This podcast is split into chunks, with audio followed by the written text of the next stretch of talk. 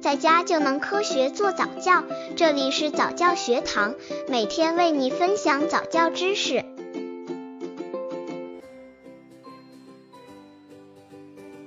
八个月宝宝早教亲子游戏九：漂浮的积木。这个游戏锻炼宝宝的精细动作。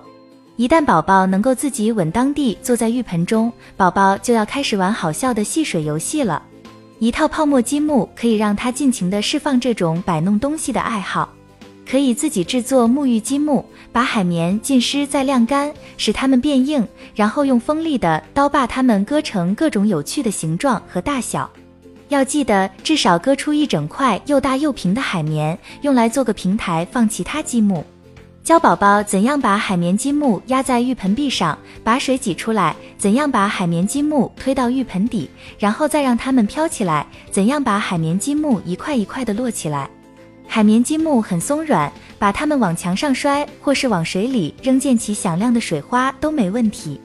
当海绵积木都漂浮在水面上时，可以鼓励宝宝把小块的搭在大块上面，这会是个很有意思的挑战。提醒：如果宝宝还处于见什么都往嘴里放的阶段，就要看好他，不要让宝宝把海绵咬下一块来。刚接触早教的父母可能缺乏这方面知识，可以到公众号早教学堂获取在家早教课程，让宝宝在家就能科学做早教。八个月宝宝早教亲子游戏，十小小大拇指。这个游戏锻炼宝宝的精细动作、听力。手指对宝宝来说有着极大的吸引力，因为他已经发现自己的手指能做好多好多事了。在儿歌游戏《大拇指在哪里》中，每一根手指都有活灵活现的表现呢。用笔在你每个手指的指肚上画一张小脸，把双手握成拳头，伸到宝宝面前，把手攥紧，不要把手指露出来。按照两只老虎的调子。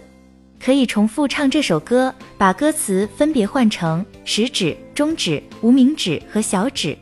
结尾一段是个高潮，可以这样唱：全家在哪儿？在回答我们在这儿时，摇晃双手食指，鼓励宝宝也摇晃小手，对你做出回应。